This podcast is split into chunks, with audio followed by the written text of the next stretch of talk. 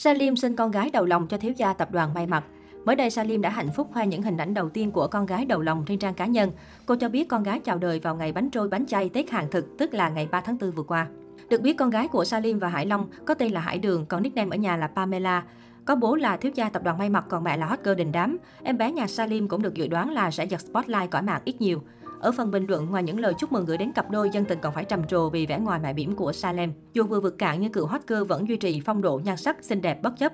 Năm 2021, Salim và Hải Long, thiếu gia tập đoàn may mặc được nhận xét là một trong những couple gây chóng mặt nhất nhì.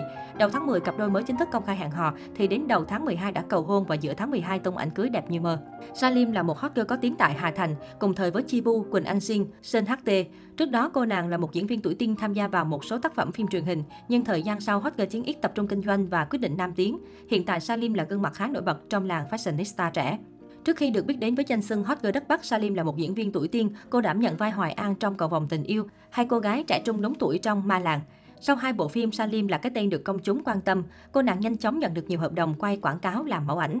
Năm 2013 là thời điểm trào lưu quay vlog bắt đầu nổi lên, lúc này Salim mới thực sự được biết đến nhiều hơn. Hot girl tham gia quay cho một vài vlog điển hình như Valentine 13.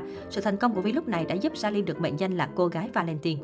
Từ đây, phong cách ăn mặc của Salim cũng thay đổi trở nên cá tính sành điệu hơn. Từ quần áo đến lối trang điểm đều đi theo xu hướng thịnh hành của giới trẻ lúc bấy giờ. Điều này cũng giúp cô trở nên hot hơn. Cùng với đó, Salim ngày càng xuất hiện nhiều cùng với các vlogger đình đám.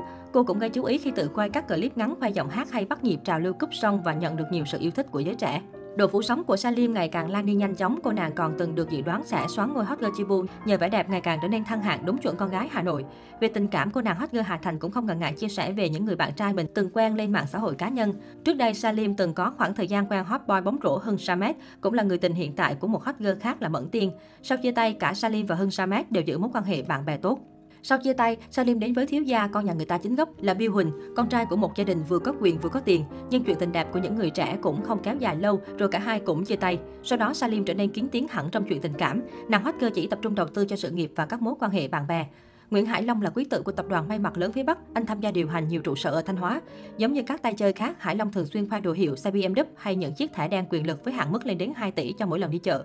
Điều đặc biệt là độ giàu có của Hải Long lại tỷ lệ thuận với sự chung thủy hiếm có của anh chàng.